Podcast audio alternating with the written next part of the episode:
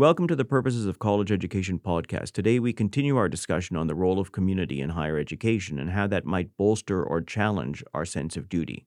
I am once again joined by two Yale students, E.J. Jarvis and Charlotte Burney.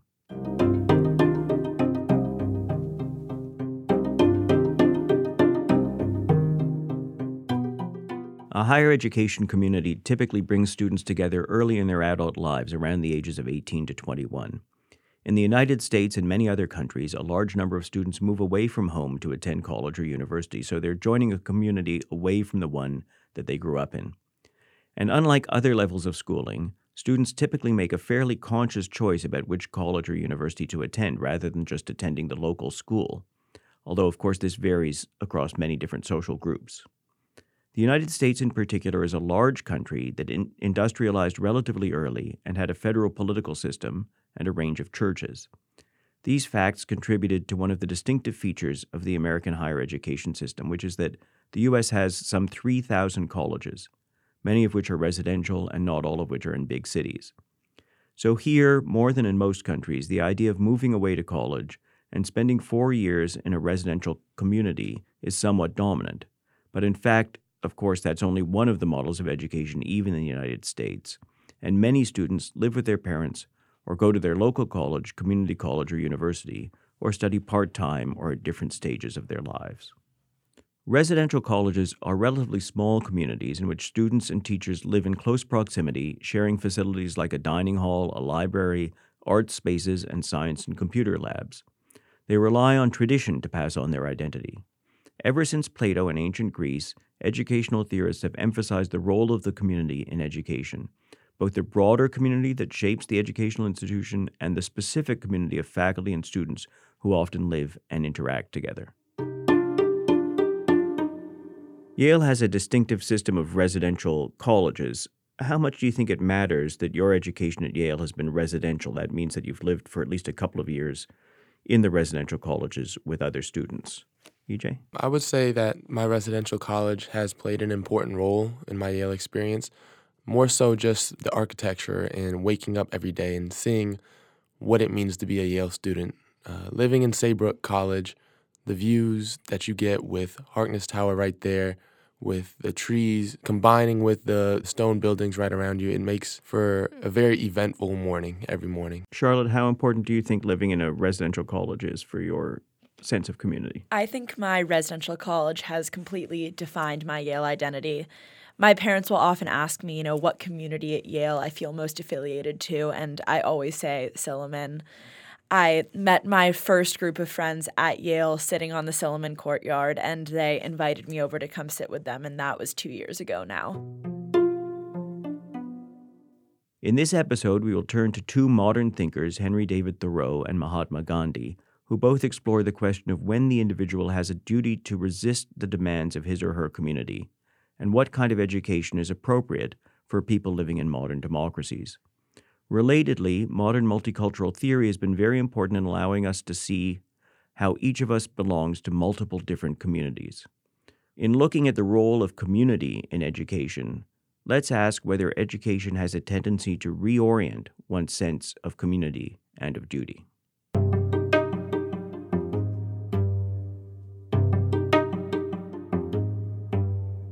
The 19th century American writer Henry David Thoreau asks when we have a duty to disobey our community or government, especially in the context of an unjust war, such as the Mexican American War, or an unjust institution, such as slavery.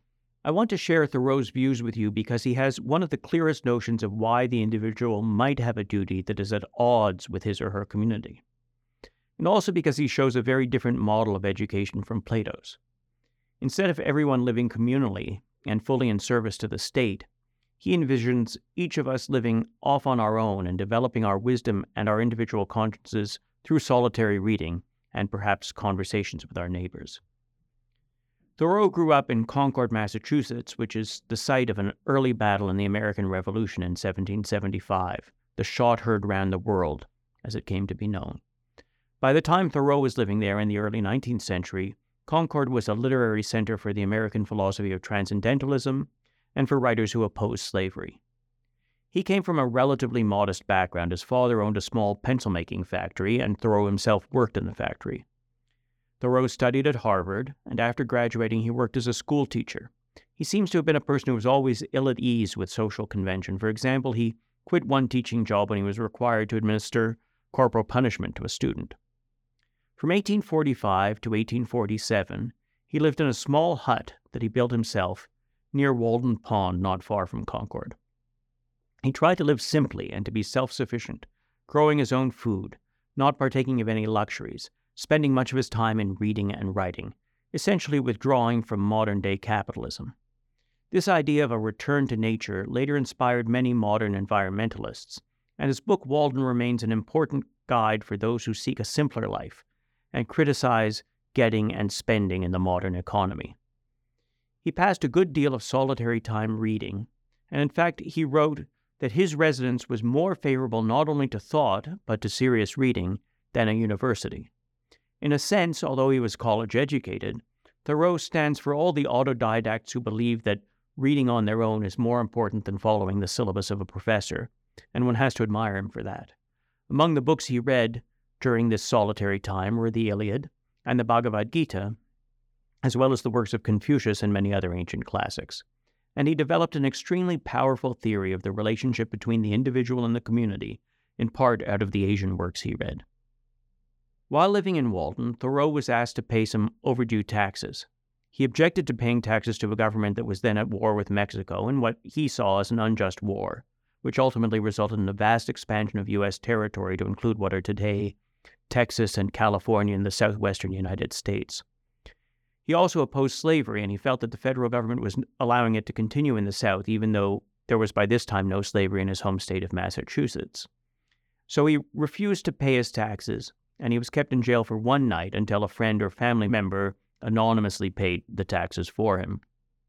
And although he was only in jail for one night, this experience became the basis of his most famous short essay on the duty of civil disobedience.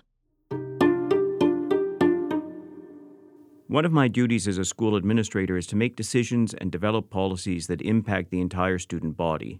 Now you'll hear EJ's reaction to the Ivy League Collegiate Athletic Conference's decision to cancel sports seasons due to COVID. I think the biggest reason why they reacted negatively was because the entire country was playing. You had individual teams cancel, but the fact that the Ivy League was so quick to make their decision, um, it was unfortunate. And I think it really messed up a lot of student athletes' mental health. As you can see, the Ivy League had to balance various priorities in deciding how to respond to COVID. Unfortunately, this may have come at a cost to students' experience in college or to their sense of identity within the college community. In reading the Bhagavad Gita, Thoreau seems to have had more sympathy for Arjuna's reluctance to fight than for Krishna's arguments in favor of duty or dharma but it seems to me that Thoreau's work reflects a notion of action that is at least in part inspired by the Bhagavad Gita. Now, the Gita is a poem that tells a person who would rather not kill his cousins that he has to go into battle and kill them because it's a sacred duty. So it's a poem that favors action and favors violence. And yet, the poem has been the inspiration for what seems like almost the opposite view, which is the theory of civil disobedience, the idea of passive resistance to injustice. Thoreau, who had decided to live in the woods in order to separate himself from all the unnecessary activity and busyness of a young capitalist society, admired Arjuna, who would prefer not to act. In his essay on civil disobedience, Thoreau famously writes that under a government which imprisons any unjustly, the true place for a just man is also in prison. Interestingly, Thoreau also quotes here a famous Confucian statement that if a state is governed by the principles of reason, poverty and misery are subjects of shame. If a state is not governed by the principles of reason, riches and honors are subjects of shame. Thoreau develops out of his interpretation of Confucius this idea that we're all, in a sense, responsible for the unjust acts of our government so long as we do not resist those actions. And I believe he also develops out of his interpretation of the Bhagavad Gita an idea of inaction as a form of action.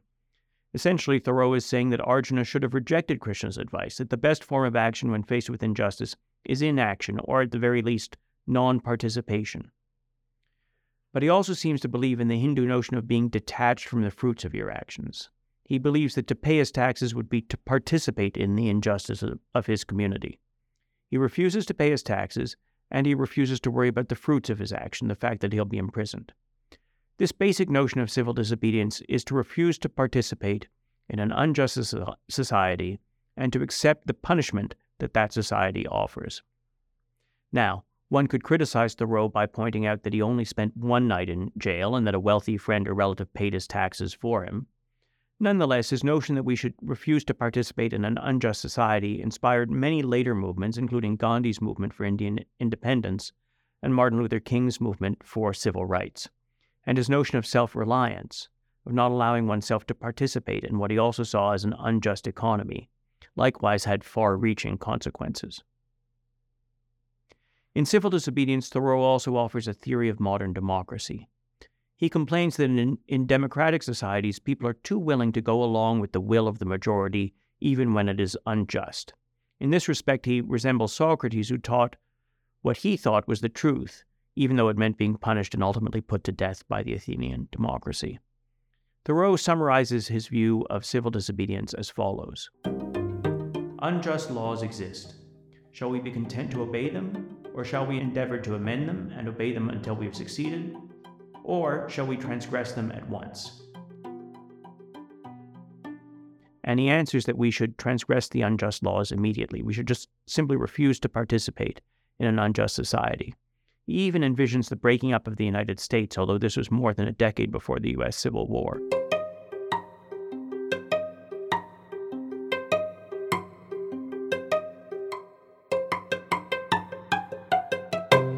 Thoreau suggests that the individual has a duty to resist injustices committed by a modern democracy. He also has a notion of education as a mainly solitary pursuit. Thoreau's conception of conscious non participation in evil seems to me to owe something to the Hindu theory of action as participation in the illusion of this world. Whereas Krishna says you must accept that this world is an illusion and you must act anyway, Thoreau says almost the opposite I do not know what the outcome of my action will be, but I must not participate in an unjust social order.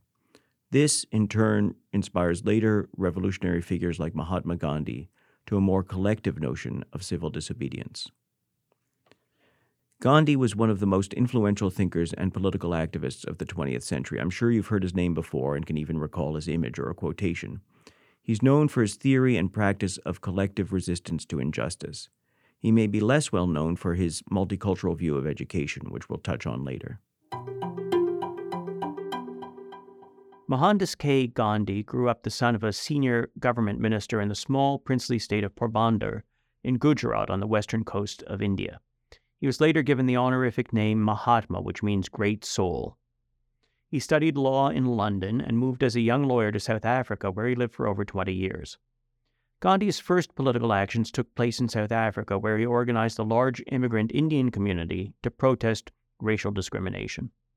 He returned to India when he was already quite famous. There was a very active movement opposing British rule in India, and Gandhi quickly took a leading role in it. The British had gradually established their rule over India over four centuries. But at the beginning of the 20th century, there was a strong upsurge of anti colonial nationalism in many countries in Asia and Africa. After more than three decades of struggle, Gandhi and the movement he led eventually managed to liberate India from British rule. But Gandhi was assassinated shortly after independence by a Hindu na- nationalist who opposed his efforts to cooperate with the Muslim community and other non Hindus in the areas formerly ruled by the British, including modern Pakistan.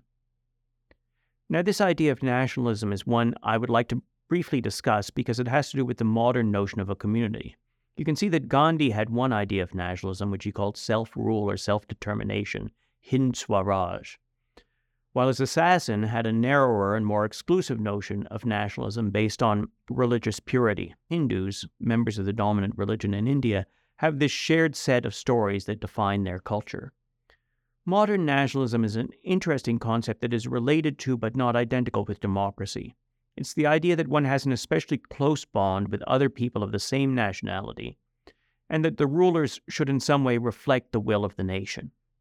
Now, this might seem obvious to us, but in fact, it's historically rather strange. You can even ask yourself what defines a given group of people as a nation? It might be their language, or their constitution, or some shared historical experience. But it's not just any one of these things.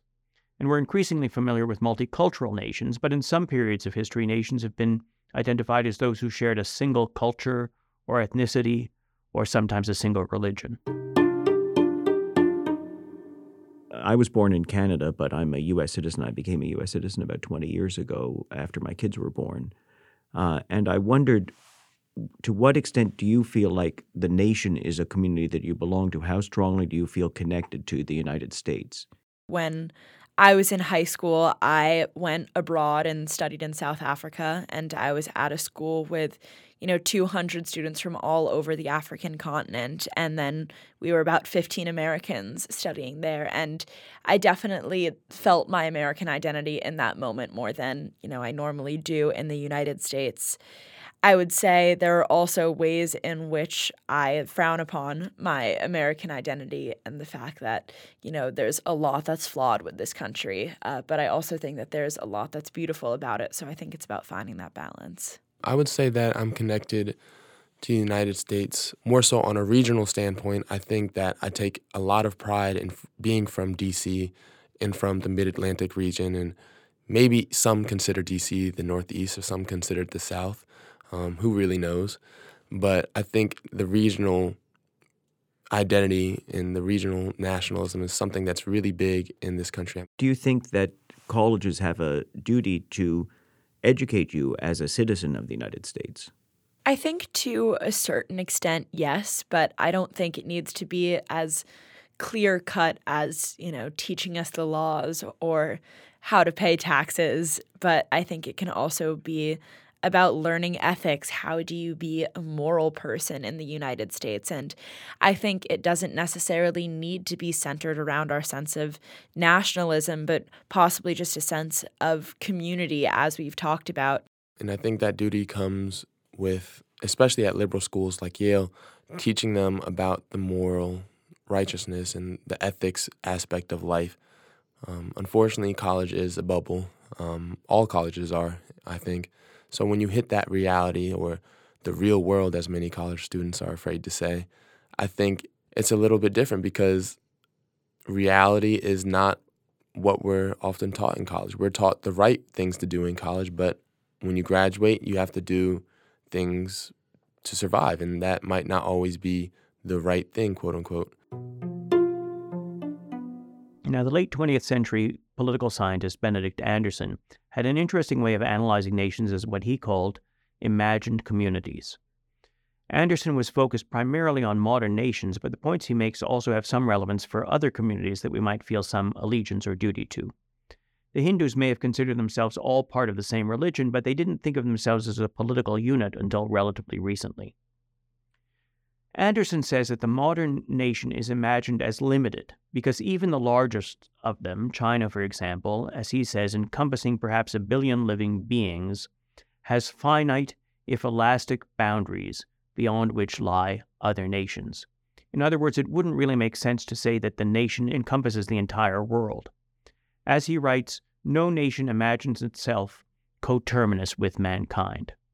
He goes on to say that the nation is imagined as sovereign, that is, the source of political power, because the concept was born in an age, he writes, in which the Enlightenment and Revolution were destroying the legitimacy of the divinely ordained hierarchical dynastic realm. In other words, the ancient justifications of hierarchy were no longer acceptable in our modern world, and people started to believe that they, through their community, defined as a national community, should rule themselves. Finally, he writes, it is imagined as a community because, regardless of the actual inequality and exploitation that may occur in each, the nation is always conceived as a deep horizontal comradeship. Everyone within the nation is imagined to be part of the same community, even a brother or sister. Now, not everyone accepts this idea of the nation, but nationality is remarkably powerful in modern times.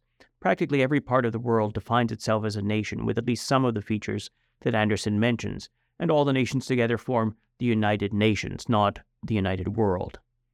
Now, in Hind Swaraj, or Indian self determination or self rule, which he wrote while he was on a ship from London to South Africa after an unsuccessful political mission, Gandhi tried to offer a new vision of Indian nationalism that would grow out of the concept of duty or Dharma from the Bhagavad Gita. In particular, he wanted his fellow Indian nationalists to see self determination as a nation as being closely linked to self determination as an individual ethical being.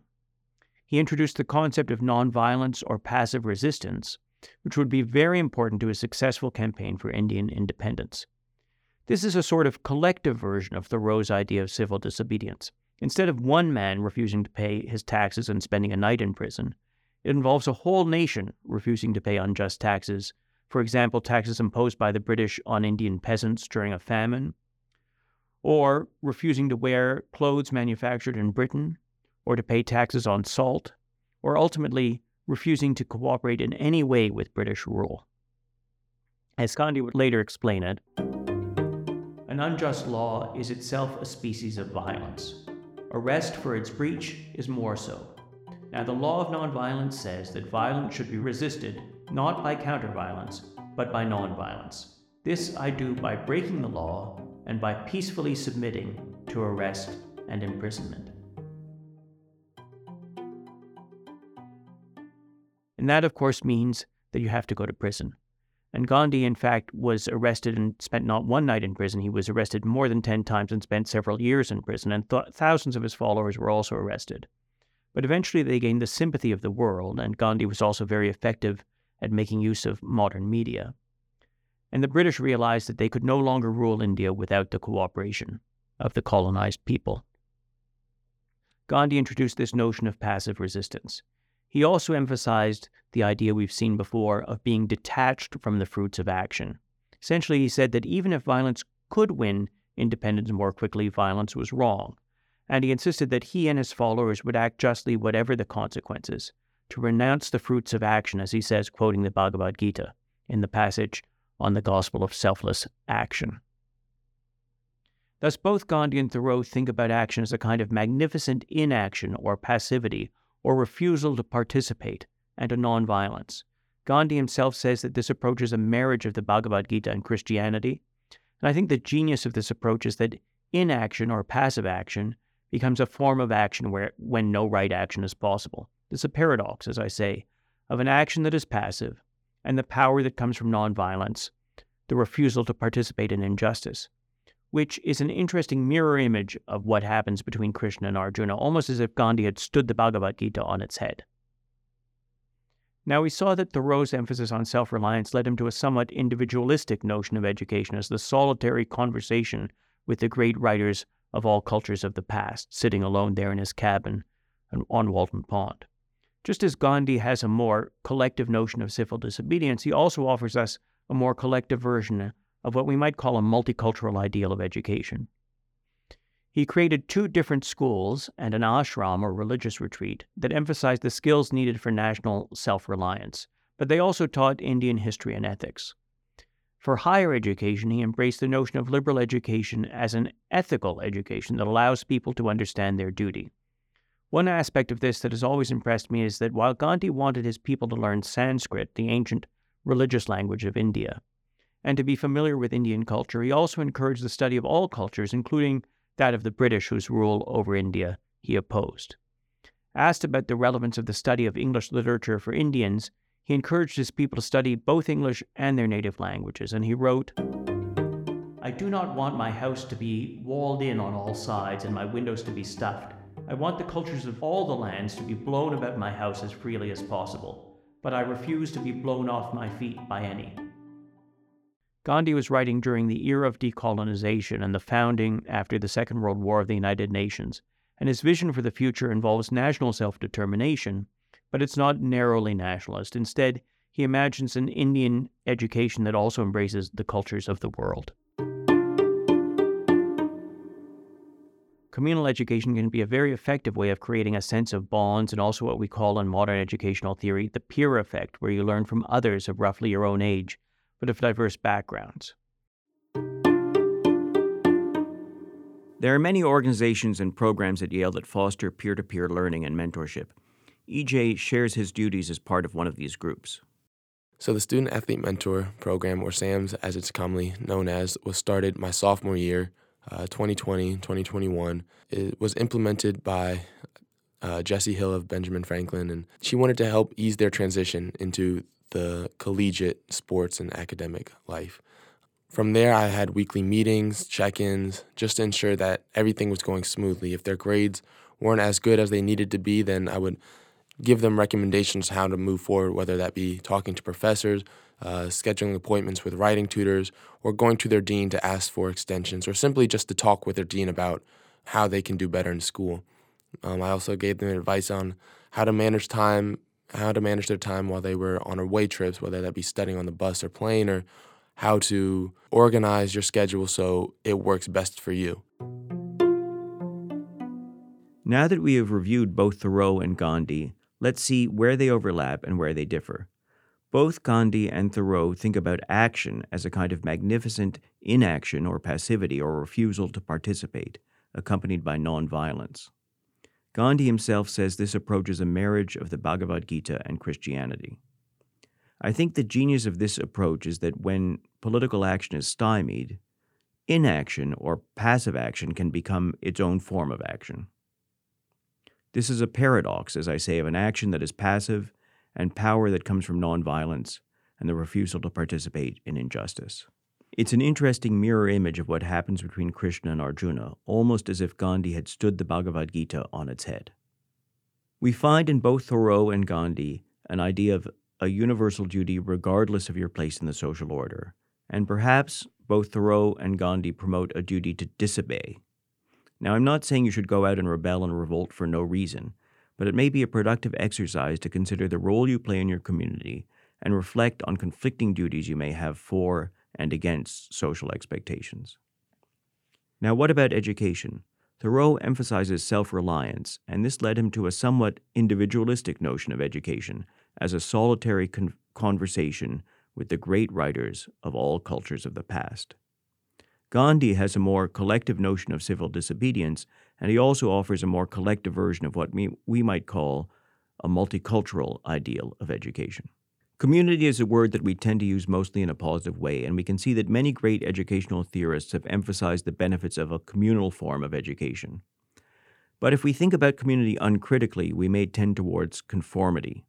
A modern community of learning engages with diverse perspectives and encourages students to explore their own notions of duty, even if, at times, that puts them at odds with the norms of the broader community. This podcast was produced by Belinda Platt with the help of research associate Lizzie Crontiras and sound engineer Ryan McAvoy. I'd like to thank my guests, E.J. Jarvis and Charlotte Burney. Join us again next time to explore another purpose of college education.